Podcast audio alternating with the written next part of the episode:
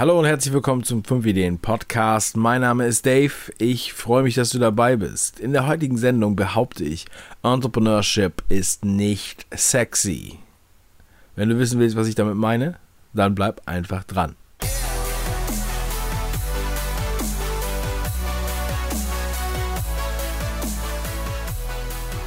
Entrepreneurship ist nicht sexy. Das ist nicht nur einfach eine reißerische Überschrift, um dich hier zu dieser Podcast-Folge zu ziehen, sondern äh, ein ganz wichtiger Aspekt und ich glaube, es ist äh, Zeit, dass man mal das anspricht und das mal auf den Tisch packt. Mir kam die Idee letztens schon, als ich einen Kommentar gelesen hatte unter dem Video The Millionaire Fastlane äh, auf unserem YouTube-Kanal, wo irgendjemand gefragt hat, ah, wie werde ich der Millionär? Und jemand anders schrieb dann als Antwort, ich weiß nicht genau, ob er es ernst gemeint hat oder ob es Satire war, ähm, gründe doch einfach ein Startup. Ja, und egal wie er es gemeint hat, ist es, glaube ich, wichtig, dass man das mal einmal thematisiert, was sich damit, äh, was damit einhergeht, ja, weil das heutzutage ein sehr starker Modebegriff geworden ist und ich glaube, man sollte das ganz ernsthaft betrachten und mal so zeigen, was dahinter steckt und auch nochmal vielleicht einen Vergleich an die Hand geben, damit die Leute da nicht desillusioniert werden.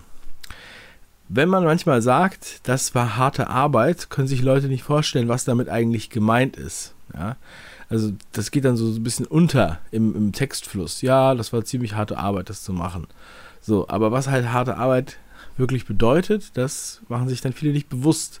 Harte Arbeit, was heißt das? Das heißt, dass man zum Beispiel an einem Projekt 14 Stunden an einem Tag arbeitet. Ja? Oder dass man einfach nicht Feierabend macht, nur weil es jetzt 17 Uhr ist, sondern dass man getrieben ist von einer, von einer inneren Leidenschaft oder von dem Gedanken, dass man das jetzt abschließt und äh, man hat man hat ein ganz großes Bedürfnis, das halt auch gut zu machen. Und da treten dann auch manchmal andere Interessen in den Hintergrund, könnte man sagen. Ich komme da gleich noch ein bisschen konkreter dazu. Ich habe gerade gestern in einem Telefonat mit einem, ähm, mit einem alten Kumpel diesen Vergleich gesetzt, den er auch sehr passend fand.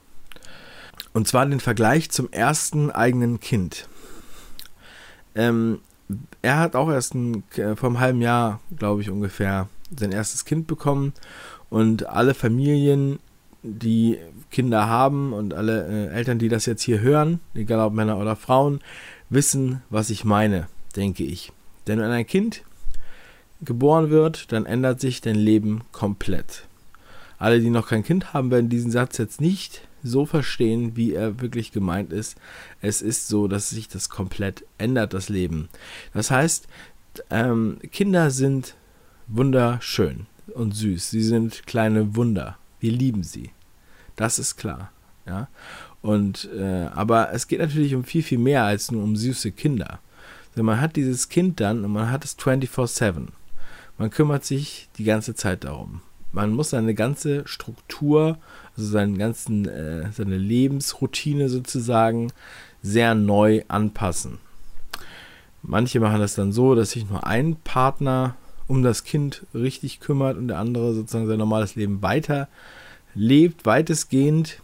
Ähm, wir haben das nicht so gemacht. Ich weiß nicht, ob das wirklich so möglich ist. Ähm, es gibt da sicherlich Mischvarianten. Grundsätzlich würde ich erstmal sagen, dass man sich komplett neu einstellen muss.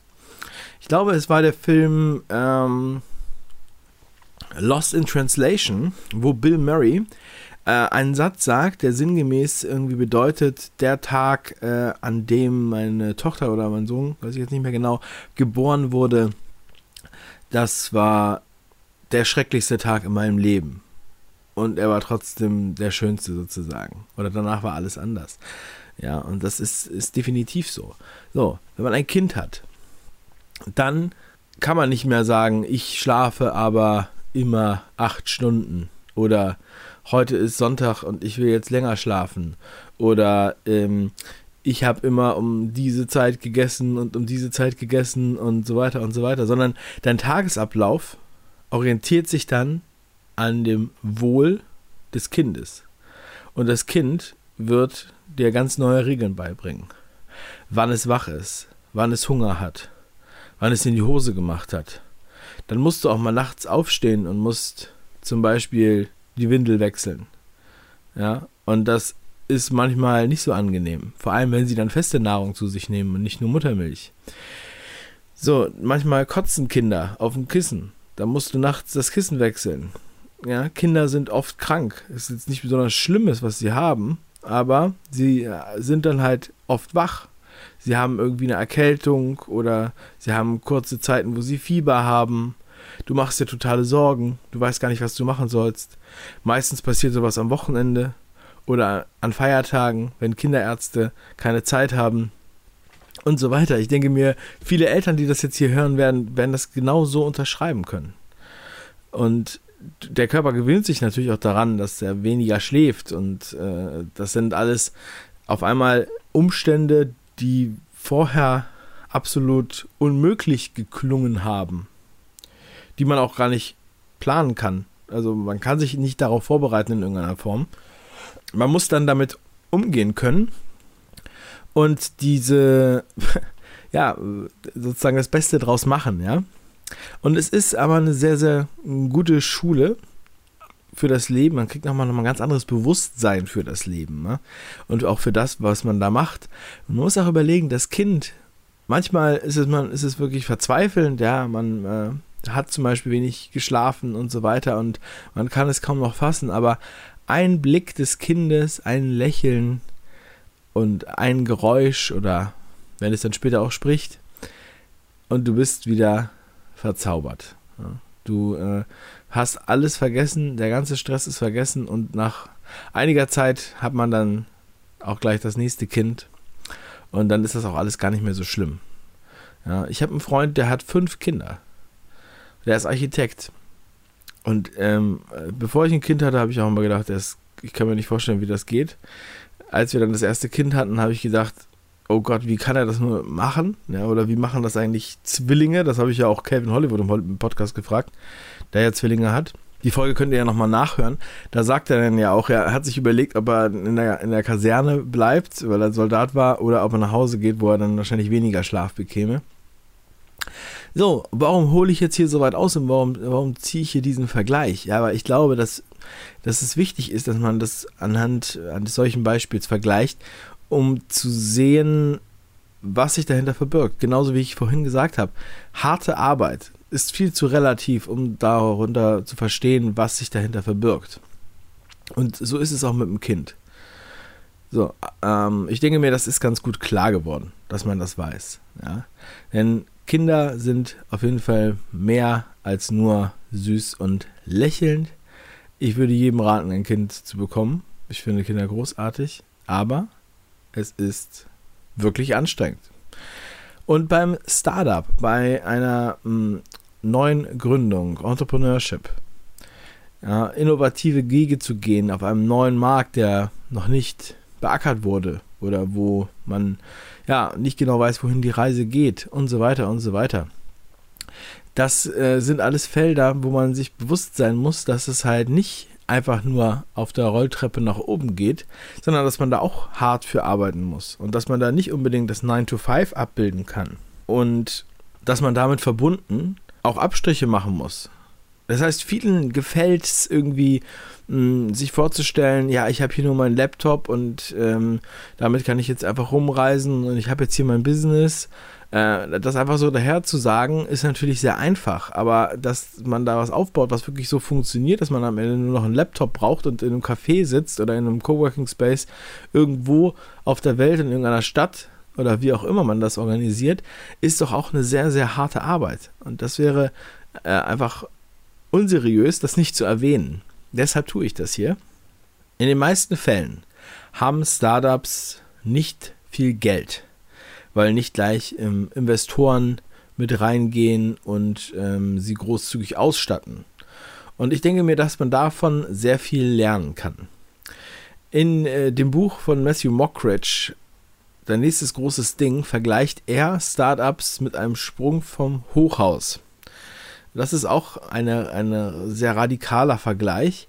Aber was er damit meint, ist, man springt halt vom Hochhaus ohne Fallschirm und man hat nur diesen Moment, bis man dann unten auf dem Boden aufklatscht, um sich was zu überlegen, dass man irgendwie aus dieser Situation herauskommt.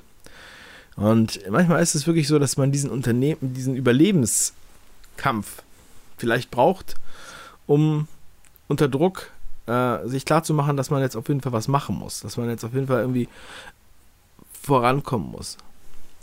Und hinzu kommt dann, dass man als Startup nicht unbedingt als erstes das teuerste Büro mietet. So, warum haben denn die großen Firmen wie Facebook und Google und so weiter in irgendwelchen Garagen angefangen? In Räumen ohne Fenster. Hauptsache, es war trocken und sie hatten Strom und Internet sozusagen. ja, und Schnaps. die Leute fangen ja nicht einfach an, denken sich, alles klar, ich werde jetzt ein Startup gründen, gehen zum Apple Store, kaufen sich ein MacBook und gehen ins Café. Und dann geht es los. Auch Leute, die zum Beispiel Amazon FBA machen, die, bevor dann ein Produkt da läuft und einfach Geld abwirft, mehr oder weniger passiv, steckt da ja sehr, sehr viel Arbeit drin. Diese Prozesse sind sehr lang, man muss da sehr viel vorbereiten, man kann da sehr viel dran drehen, man kann sehr viel testen und es gibt dann vielleicht den einen oder anderen, der das irgendwie mehr oder weniger zufällig erreicht hat. Ja, aber es ist grundsätzlich, kann man sich nicht auf den Zufall verlassen, sondern es ist halt viel Arbeit. Und dann arbeitet man halt auch mal ein paar mehr Stunden. Und dann arbeitet man auch am Wochenende und dann arbeitet man auch vielleicht an Feiertagen. Man arbeitet aber mit einer Vision, mit einer Leidenschaft. Und ähm, man arbeitet vor allem für sein eigenes Projekt und das ist dann so motivierend wie das Lächeln eines Kindes. Und wie ich in der vorletzten Sendung schon gesagt habe, oder in der vorvorletzten, ich weiß es jetzt gar nicht mehr genau, ist es ja bei vielen so, dass sie immer von einer perfekten Welt ausgehen, was so eine Illusion ist, die sie dann wiederum bremst, wie ich es ja gesagt habe, was die Umsetzung hemmt. Denn die Welt ist hier nicht so perfekt. Hört euch gerne nochmal die Sendung an. Als Beispiel als ich angefangen habe, ähm, Filme zu machen, da habe ich sehr viel bei Studentenfilmen mitgearbeitet. Das ist der normale Weg. Leute, die Filme machen und das ganze Team muss sich erstmal beweisen bei solchen Studentenprojekten. Und da ist, bedeutet jetzt mal ganz ehrlich gesagt, dass man die ganze Nacht, sagen wir mal 14 Stunden über Nacht, zwei Nächte hintereinander in einem Flughafen dreht oder irgendwo sonst. Unter den äh, quasi unmenschlichsten Bedingungen muss man da einiges durchleben und diese harte Schule durchkosten, kriegt dafür auch kein Geld. Man sammelt aber unheimlich viele Erfahrungen. Und die Leute, die äh, ich da zum Beispiel kennengelernt habe, bei, bei dieser Erfahrung, die ich gerade beschreibe, mit denen arbeite ich zum Teil heute noch zusammen. Das seit zehn Jahren. Ich denke, viele werden solche Erfahrungen kennen. Es ist übrigens auch vergleichbar mit einem YouTube-Format. Ein YouTube-Format zu starten ist auch ähnlich wie ein Startup. Man äh, hat am Anfang nicht die Ergebnisse, man hat nur eine Vision, man arbeitet viel. Zum Beispiel beim 5-Ideen-Kanal, was viele ja auch nicht wissen, weil ich, wenn wir sagen, es war viel Arbeit, kann man sich nicht vorstellen, was das bedeutet. Ja, wie haben wir denn da angefangen? Wir haben nach der Arbeit, nach der normalen, nach dem normalen Tagewerk, habe ich da abends gesessen oder nachts und noch stundenlang animiert an den Folgen. Robert hat als Unternehmensberater war er viel in Hotels und auf Reisen und abends, wenn er im Hotel war, dann hat er die Bücher reingezogen und dann abends noch Skripte geschrieben und die eingesprochen das alles ohne die Aussicht darauf, dass das wirklich mal irgendwann jemanden interessiert oder dass es irgendwann mal etwas abwirft. Die Frage ist, bist du bereit, sowas mal zu machen? Bist du bereit, das auszuprobieren und dann wirklich mal durchzuziehen und zu sagen, okay, was ist mir jetzt wichtiger? Will ich das jetzt mal Will ich das jetzt mal umsetzen? Will ich das jetzt mal probieren und an diesem Projekt arbeiten? Oder will ich ab 20.15 Uhr einen Spielfilm gucken bis nachts um 12 und danach acht Stunden schlafen. Denn wenn du denn so denkst, dann wird es wahrscheinlich nicht so einfach klappen, wenn du dann auch noch normal 9 to 5 arbeitest, zum Beispiel. Auch Leute, die bei Amazon FBA, um bei dem Thema, was vielen ja auch geläufig ist, zu bleiben, erfolgreich sind, die neben ihrem Beruf starten, die stehen dann drei Stunden früher auf. Oder zwei Stunden. Und dann machen sie sich erstmal daran, das für ihr Amazon FBA-Business zu machen. Für ihre eigenen Produkte und so weiter. Schreiben, bearbeiten Fotos, telefonieren mit Chinesen, was auch immer. Das heißt, die geben sich da halt unheimlich viel Mühe auch. Ne? Und sind sie auch bereit und sind sie auch bewusst dafür, die Komfortzone zu verlassen. Es ist doch wirklich heute eine äh, sehr philosophische Sendung geworden. Ja, aber das war mir eigentlich schon klar. Es ist übrigens jetzt gerade morgens um 5, während ich das hier aufnehme. Heute ist der 21.04. Ich nehme diese Sendung jetzt hier gerade morgens auf. Sie wird jetzt auch gleich veröffentlicht. Ja. Mir liegt das wirklich am Herzen. Ich bin da Feuer und Flamme. Ich hoffe, dass ihr meine Vergleiche verstanden habt und dass ihr jetzt mit einer starken Motivation in den Tag startet. Ich muss jetzt noch meinen Husten hier rausschneiden und danach stelle ich das Ding online.